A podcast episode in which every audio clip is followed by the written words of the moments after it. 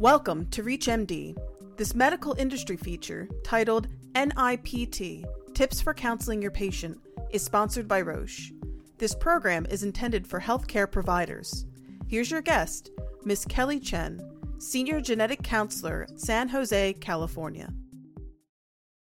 The subject of non invasive prenatal testing, or NIPT, is coming up more and more often in conversations with patients which creates a high demand for those in clinical practice to provide timely, accurate, and practical information.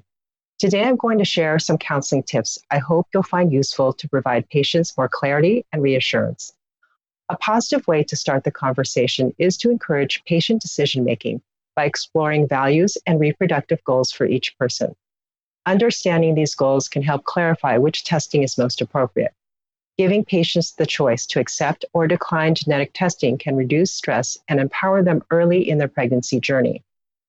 Let's focus on the Harmony prenatal test, which screens for Down syndrome, trisomy 18, and trisomy 13.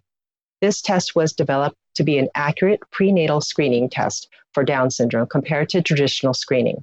It's important to recognize that no screening test is designed to detect all possible conditions or to provide a diagnostic result when counseling patients, including the words probability or chance and naming the specific conditions screened for when discussing NIPT can help set their expectations for results. There are three potential results for this test that can be reviewed with patients before testing is done. The first is a low probability result, meaning there's a low chance for the conditions screened. The second is a high probability result, meaning there's a higher chance than expected for a certain condition. Additional testing during the pregnancy and or evaluation after delivery may be recommended for confirmation if the patient desires. And third, there may be no result reported. Occasionally, a result can't be obtained for one or more conditions tested.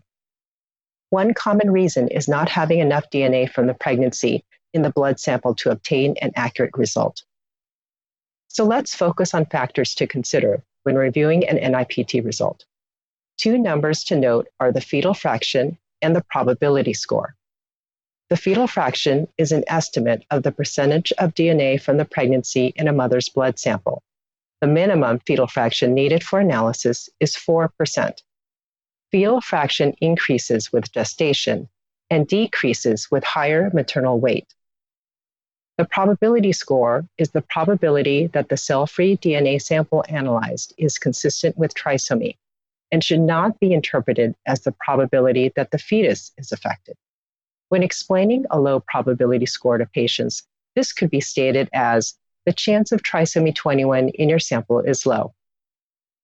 These are all considerations to keep in mind when counseling patients about NIPT.